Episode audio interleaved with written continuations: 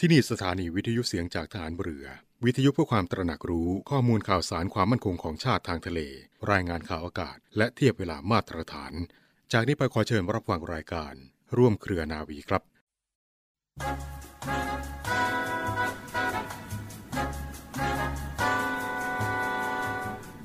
คำปฏิญญาณสัญญาของทหารที่จะตั้งใจให้เที่ยงตรงหนักแน่น เพื่อปฏิบัติภารกิจของตนเองให้สมบูรณ์ ทั้งในฐานะที่เป็นทหารและเป็นคนไทย โดยจะปรารบประโยชน์อันยั่งยืนของชาติ เป็นเป้าหมายสูงสุด และจะไม่ปล่อยให้ตนตกเป็นทาสของความโลภหลง ทุจริต จนลืมตัว ลืมชาติ เป็นสิ่งที่สำคัญที่สุด เพราะการปฏิบัติตามคำมั่นสัญญาดังกล่าวนั้น จะช่วยให้อยู่รอดได้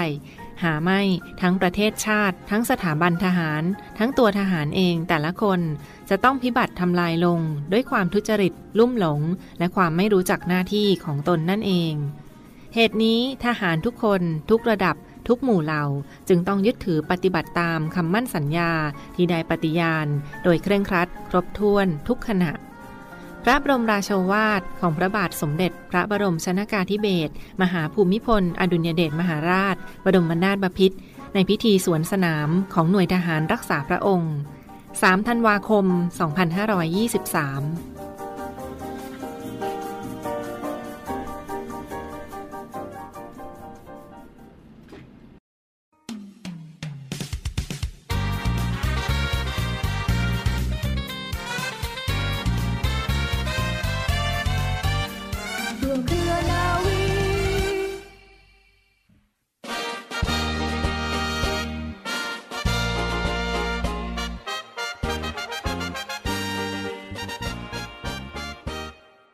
สวัสดีค่ะ ต้อนรับเข้าสู่รายการร่วมเครือนาวี รับฟังผ่านทางสถานีวิทยุเสียงจากทหารเรือ สทร 15 สถานี 21 ความถี่ ทั่วประเทศไทยนะคะ และรับฟังออนไลน์กันได้ที่เว็บไซต์ www.voiceofnavy.com www. เสียงจากทหารเรือ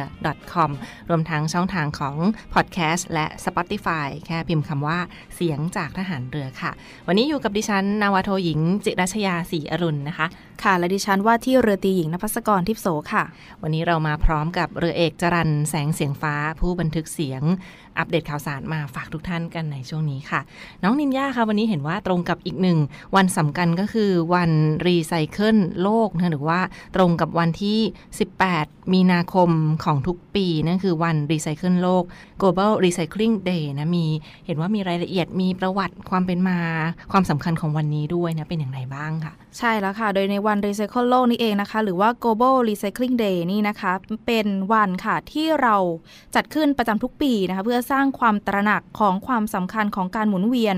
รีไซเคิลทรัพยากรค่ะ เพื่อไม่ทิ้งให้เป็นขยะที่ส่งผลกระทบต่อโลกนะคะ แล้วก็เป็นการสิ้นเปลืองทรัพยากร โดยได้เรียกร้องนะคะให้ภาคส่วนต่างๆ ทั้งประชาชน ภาคเอกชนผู้ผลิตและภาครัฐนะคะ ร่วมมือกันค่ะ แก้ไขปัญหาการสิ้นเปลืองทรัพยากรอย่างเร่งด่วนนั่นเองค่ะ ซึ่งในปัจจุบันนี้เองนะคะ เราได้ใช้ทรัพยากรอย่างมหาศาลค่ะ เราทั้งผลิตนะคะ แล้วก็สร้างสิ่งต่างๆ เพื่อความสะดวกสบาย แต่บางครั้งค่ะเราอาจจะลืมไปนะคะว่าเราทิ้ง แล้วก็ทรัพยากรเหล่านั้นนะคะ ไปอย่างสิ้นเปลือง แล้วก็สร้างจำนวนมหาศาลด้วยค่ะ วันนี้ก็เป็นอีกหนึ่งวันสำคัญนั่นคือวันรีไซเคิลโลกนะ ร่วมกันลดขยะเก็บขยะก่อนทิ้งกันด้วยก็สร้างความตระหนักรู้ให้พวกเราหันมาเห็นความสำคัญของการหมุนเวียนทรัพยากรค่ะน้องนินยาเพื่อใช่ไม่ให้ขยะนั้นเป็นส่งผลกระทบต่อโลก แล้วก็สิ้นเปลืองทรัพยากร ยิ่งในช่วงนี้นะก็มีทั้งการลดปัญหาฝุ่น PM 2.5 ด้วยเพื่อลดปัญหามลพิษ ดังนั้นถ้าเราลองหันกลับมาใช้ซ้ำอีกครั้งหนึ่งึ่งก็จะช่วยทั้งการลดปัญหาขยะและลดการใช้พลาสติกต่างๆ ด้วยนะคะก็เป็นส่วนหนึ่งที่จะมารณรงค์กันในครั้งนี้ หมุนเวียนทรัพยากรเพื่อโลกของเราให้สวยงามต่อไปด้วยค่ะ ใช่ค่ะ ซึ่งอยากจะบอกท่านผู้ฟังนะคะ จริงๆ แล้วขยะนะคะ ที่ในปัจจุบันนี้พบกันมากที่สุดนะคะ คงหนีไม่พ้นในเรื่องของขยะพลาสติกนั่นเองค่ะค่ะและพี่ปูมทราบไหมคะว่าแท้ที่จริงแล้วนะคะ ปัญหาที่เราพบมากที่สุดนั่นคือขยะพลาสติกค่ะ ซึ่งเราเนี่ยใช้กันเป็นประจำทุกวันนะคะ โดยในปัจจุบันนี้นะคะ อัตราการรีไซเคิลขยะพลาสติกระดับโลกเนี่ยมีอยู่เพียงแค่ 9%เท่านั้นค่ะ โดยพลาสติกเหล่านี้นะคะ ใช้เวลาย่อยสลายนานค่ะ และก็ตกค้างในสิ่งแวดล้อมทั้งผืนแผ่นดิน มหาสมุทรและอย่างในปัจจุบันนี้เองนะคะ ก็ถือว่าเป็นปัจจัยหนึ่งนะคะ ที่ก่อให้เกิด PM 2.5 หรือว่าหมอกควันที่เราเห็นกันในปัจจุบันนี้ค่ะ ซึ่งส่งผลกระทบของทุกๆชีวิตทั่วโลกเลยก็ว่าได้ค่ะพี่ปุ่ม ค่ะเรียกได้ว่าก็มาร่วมด้วยช่วยกันค่ะ เป็นส่วนหนึ่งในการรณรงค์นะทั้งลดขยะและก็สร้างความสะอาดให้กับเมืองไทยของเราให้มีความสวยงาม โดยเฉพาะถ้าไปท่องเที่ยวตามสถานที่ต่างๆ ไปท้องทะเลต่างๆ ก็อย่าลืมร่วมด้วยช่วยกันนะไม่ทิ้งขยะลงแหล่งน้ำลงท้องทะเลเพื่อลดปัญหาขยะมลพิษ แล้วก็หันมาตระหนักรู้ถึงความสำคัญกับอีกหนึ่งวันสำคัญในวันนี้ก็คือวันรีไซเคิล18 มีนาคม 2566 และช่วงต่อไปพักฟังสิ่งที่น่าสนใจจากทางรายการกันต่อเลยค่ะ วิทยาลัยพยาบาลกองทัพเรือ ศูนย์วิทยาการกรมแพทย์ทหารเรือ เปิดรับสมัครและสอบคัดเลือกบุคคลพลเรือน เข้าศึกษาต่อในหลักสูตรพยาบาลศาสตร์บัณฑิต ประจำปีการศึกษา 2566 คุณสมบัติ เพศหญิง โสด อายุ 18-25 ปี สัญชาติไทย วุฒิการศึกษา มัธยมศึกษาปีที่ 6 สายสามัญวิทย์คณิต โดยใช้คะแนน T7 และ A-Level 7 วิชา ในการพิจารณาคะแนนวิชาการ ศึกษาระเบียบการสมัครและสมัครผ่านทางอินเทอร์เน็ตเท่านั้น สนใจสมัครได้ที่ www.rtncn.ac.th ตั้งแต่บัดนี้จนถึงวันที่ 28 เมษายน 2566 และชำระค่าสมัครภายในวันที่ 30 เมษายน 2566 สอบถามรายละเอียดเพิ่มเติม โทร 024752614 ระหว่างเวลา 9นาฬิกาถึง 16นาฬิกาทุกวันราชการ กลับเข้าสู่ช่วงนี้ของทางรายการร่วมเครือนาวีนะคะ รับฟังผ่านทางสถานีวิทยุเสียงจากทหารเรือค่ะ อยู่กับปูมและน้องนินยารวมทั้งพี่จรันเช่นเคยนะก็มาอัปเดตข่าวสารการต่อเนื่องในช่วงนี้ค่ะ น้องนินยาคะเห็นว่ามีอีกหนึ่งกิจกรรมสำคัญที่จะจัดในวันอังคารที่ 21 มีนาคม 2566 นี้ด้วยนะสำหรับเสวนาวิชาการ 100 ปี วันสิ้นพระชนพลเรือเอก พระเจ้าบรมวงศ์เธอ พระองค์เจ้าอาภากรเกียรติวงศ์กรมหลวงชุมพรเขตอุดมศักดิ์ค่ะมีรายละเอียดเป็นอย่างไรบ้างค่ะใช่แล้วค่ะ ในงานวันนี้นะคะ งานเสวนาทางวิชาการ 100 ปี วันสิ้นพระชนนะคะ สืบสารพระปรานิธานกรมหลวงชุมพรเขตอุดมศักดิ์ค่ะ ในเรื่องของบทเรียนจากอดีตสู่การพึ่งพาตนเองค่ะ ซึ่งเราจะจัดขึ้นนะคะในวันที่ 21 มีนาคม 2566 ณ ลานสนามหญ้าภายในพระราชวังเดิมนะคะ ซึ่งจะเริ่มกันในเวลา 16 นาฬิกา 30 นาทีค่ะ และในโอกาสนี้นะคะ ถือว่าเป็นโอกาสที่พิเศษมาก ๆ ค่ะ ซึ่งทางกองทัพเรือนะคะ ได้ขออนุมัติผ่านกรมกิจการพลเรือนทหารเรือค่ะ เปิดให้ผู้มารับชมการเสวนา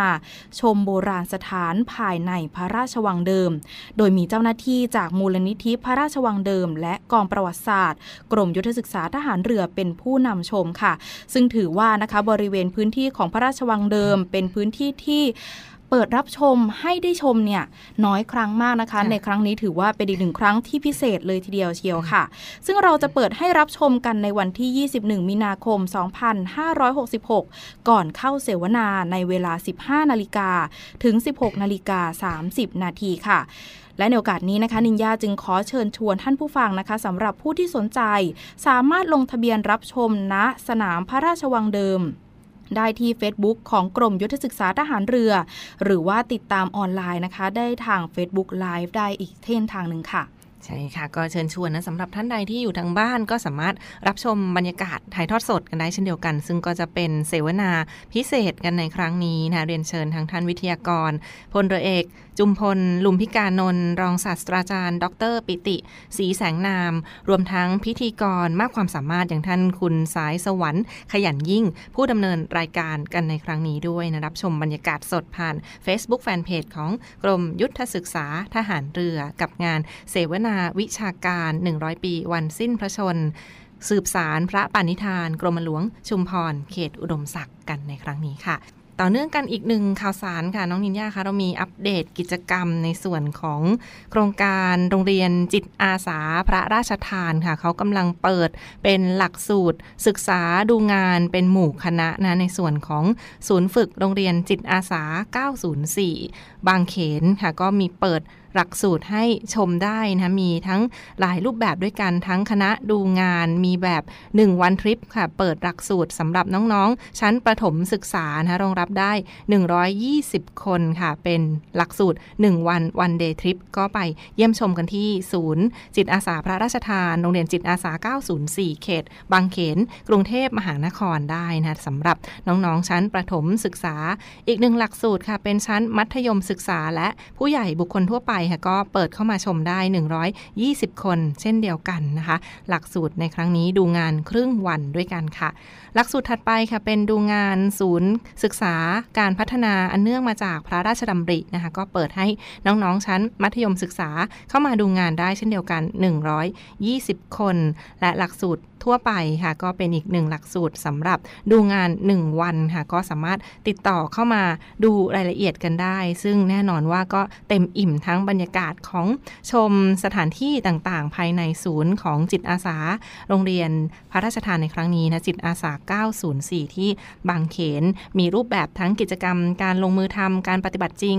เน้นความสนุกสนาน และก็สอดแทรกสาระความรู้ด้วยค่ะ ไปชมทั้งพื้นที่แปลงเกษตรของศูนย์ฝึกเกษตรทฤษฎีใหม่ในรูปแบบต้นแบบนะก็จะแบ่งกลุ่มน้องๆ เยาวชนที่เข้ามาชมกันทั้งฐานการพึ่งพาตนเอง คนรักสุขภาพ คนติดดิน คนรักป่า โครงการอนุรักษ์ พัฒนากระบือไทยและก็โคกหนองนากันด้วยรวมทั้งปิดท้ายที่ฐานพึ่งพาตนเอง คนรักพระแม่โพศพกันในครั้งนี้นะคะนี่ก็เป็นอีกหนึ่งบรรยากาศของศูนย์ศึกษาการพัฒนาอันเนื่องมาจากพระราชดำริกันในครั้งนี้นะสนใจก็สามารถติดต่อเข้าไปดูงานกันได้ที่ในส่วนของโรงเรียนจิตอาสา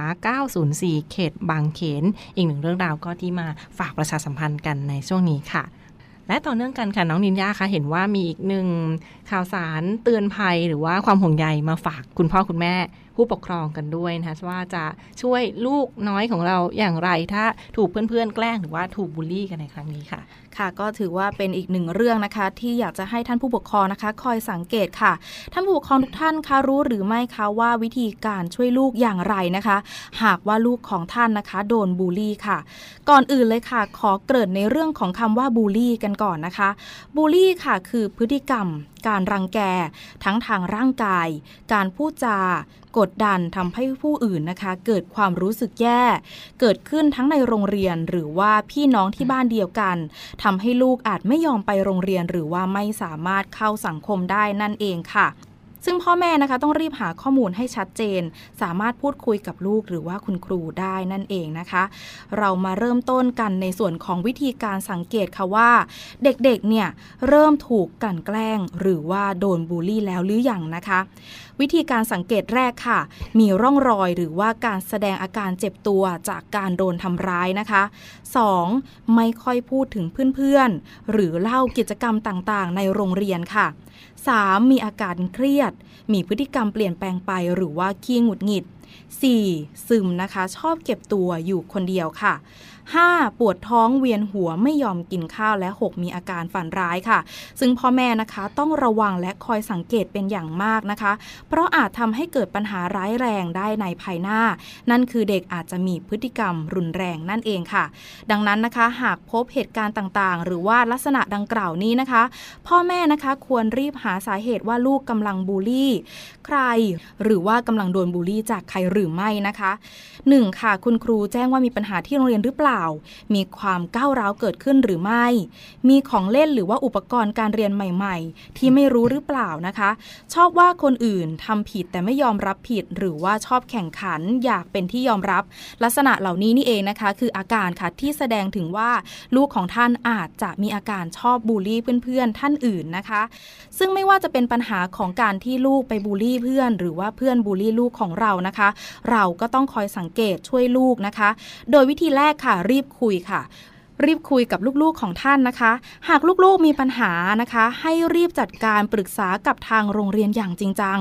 ว่าโรงเรียนจะมีการแก้ปัญหาอย่างไรได้บ้างนะคะ 2. ทำให้ลูกภูมิใจในตนเองค่ะ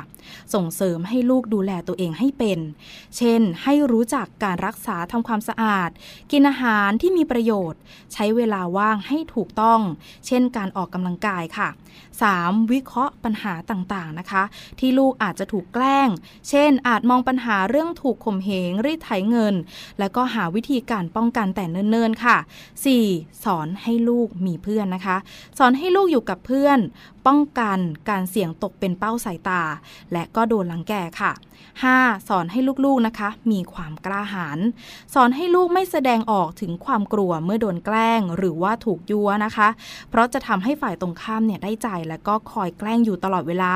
และอาจเพิ่มการแกล้งที่รุนแรงมากยิ่งขึ้นค่ะ 6. ค่ะ ปรึกษากับพ่อแม่ของเด็กอีกฝ่ายหนึ่งนะคะ ซึ่งลักษณะนี้ก็คือการที่ผู้ใหญ่รู้ถึงปัญหาและหาแนวทางในการจัดการร่วมกันค่ะ และนี่นะคะคือ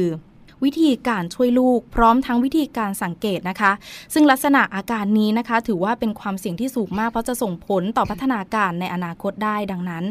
แก้ตั้งแต่ตอนนี้ดีกว่าแก้ไขในอนาคตค่ะค่ะนี่ก็เป็นเรื่องราวความห่วงใยที่มาฝากทุกท่านกันด้วย โดยเฉพาะคุณพ่อคุณแม่ผู้ปกครองที่มีบุตรหลานนะก็ลองสังเกตบุตรหลานของท่านว่ามีอาการผิดปกติหรือไม่ หรือว่ามีความซึมเศร้ามีความสุขในการดำรงชีวิตไป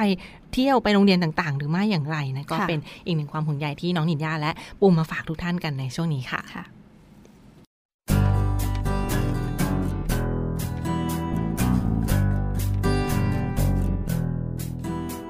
ทะเลมอบความรัก ความรักจากโลกทะเล ทะเลมอบความหมาย หลากหลายชีวิตบนเตทะเล เป็นต้นกำเนิดสรรพสิ่งเกิดจากทะเล ผ่านมานมนานกาเล อยากให้ทะเล ยังเป็นทะเล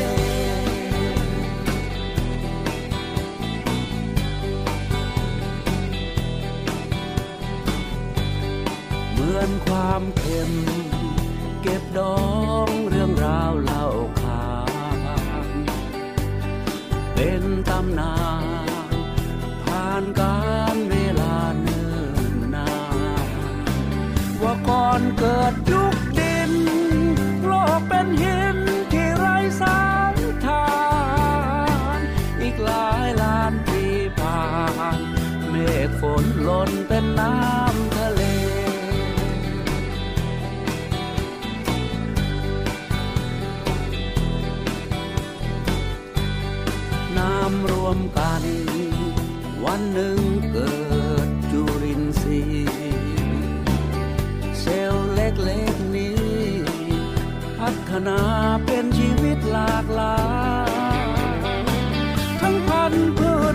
ชา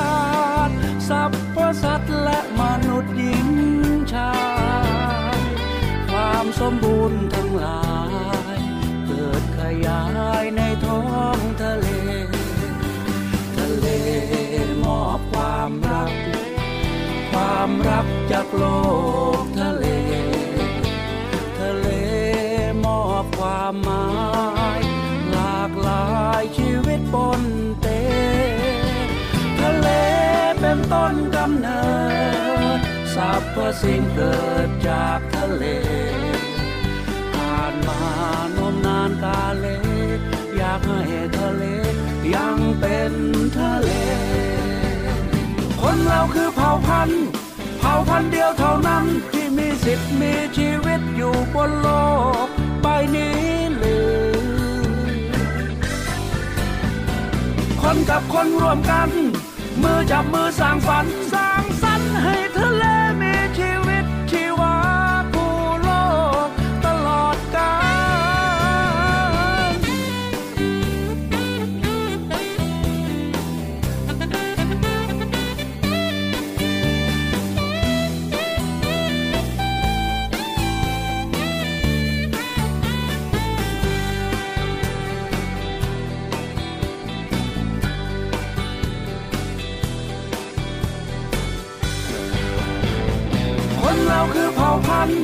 เผ่าพันธุ์เดียวเท่านั้นที่มีสิทธิ์มีชีวิตอยู่บนโล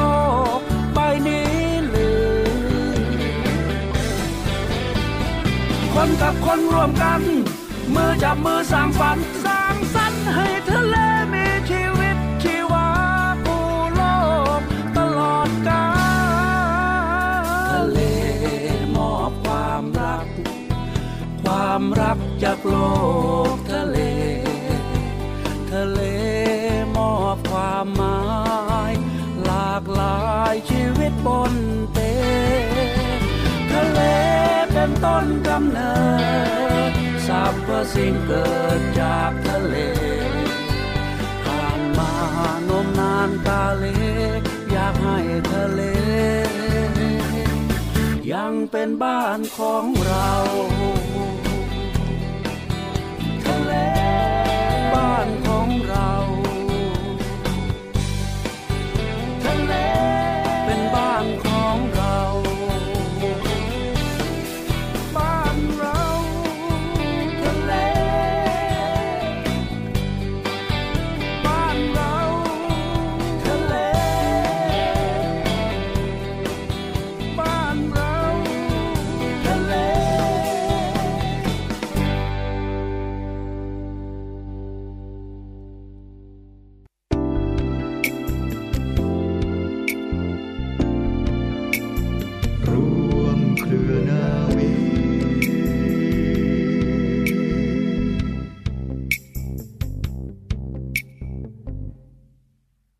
และมาปิดท้ายกันในช่วงนี้ของทางรายการฟังค่ะมีอีกหนึ่งข่าวสารภารกิจความเคลื่อนไหวจากกองทัพเรือมาฝากคุณฟังกันนะเป็นในส่วนของศูนย์อำนวยการรักษาผลประโยชน์ของชาติทางทะเลภาคที่ 3 หรือสอนชนภาค 3 ค่ะ เขายังคงมีความเข้มข้นในการจับกลุ่มกันอย่างต่อเนื่องกับการทำความผิดกฎหมายทางทะเลนะคะ คราวนี้ก็เป็นการสกัดจับเรือขนถ่ายสินค้าดัดแปลงที่ลักลอบขนน้ำมันเถื่อนเข้ามาในประเทศไทยที่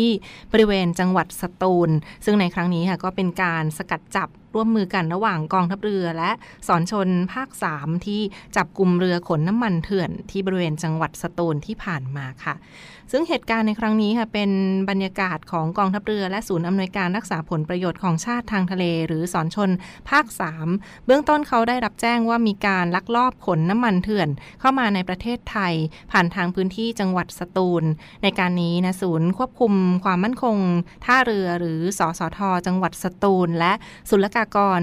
701 รวมทั้งสอนชนภาค 3 ด่านศุลกากร จังหวัดสตูล สำนักงานเจ้าท่าภูมิภาค สาขาสตูล ตำรวจน้ำ และกำลังจากกองทัพเรือค่ะ ก็ได้จัดชุดปฏิบัติการพิเศษเข้าไปสกัดจับเรือขนถ่ายสินค้าขนาด 25 ตันกรอส ลักลอบขนน้ำมันเถื่อน โดยไม่ผ่านด่านศุลกากร ประมาณ 5,000 ลิตร ด้วยกันนะเข้ามาในประเทศไทย รวมทั้งผู้ต้องหาเป็นสัญชาติไทยจำนวน 2 คน และเป็นกัปตันเรือช่างเครื่อง อีก 2 คนค่ะที่บริเวณพื้นที่เกาะหลีเป๊ะ และเกาะอาดังตำบลเกาะสาหร่ายอำเภอเมืองจังหวัดสตูล จึงได้มีการสกัดจับและควบคุมของกลางเพื่อไปดำเนินคดีทางกฎหมายต่อไปค่ะ นี่ก็ถือได้ว่าเป็นอีกหนึ่งบรรยากาศที่กองทัพเรือยังคงอยู่เคียงข้างพี่น้องประชาชน และก็การรักษาความมั่นคงของชาติทางทะเลที่มาฝากทุกท่านกันด้วยนะคะค่ะซึ่งก็เป็นอีกหนึ่งบรรยากาศที่น้องนินยาก็เคยน่าจะเคยได้ยินข่าวสารเหล่านี้กันมาบ้างต่อเนื่องื่องแล้วนะคะ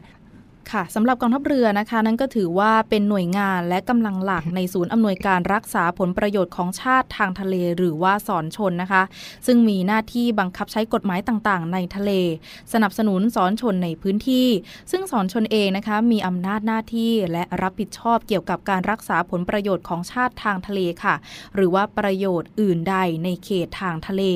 ไม่ว่าโดยตรงหรือว่าโดยอ้อมนะคะ เพื่อให้เกิดประโยชน์ในทุกๆ ด้านค่ะ เช่น ความมั่นคงด้านเศรษฐกิจ ด้านสังคม ด้านวิทยาศาสตร์และเทคโนโลยี ด้านทรัพยากร หรือด้านสิ่งแวดล้อมค่ะ โดยมีนายกรัฐมนตรีเป็นผู้อำนวยการศูนย์อำนวยการรักษาผลประโยชน์ของชาติทางทะเล มีผู้บัญชาการทหารเรือนะคะ เป็นรองผู้อำนวยการศูนย์อำนวยการ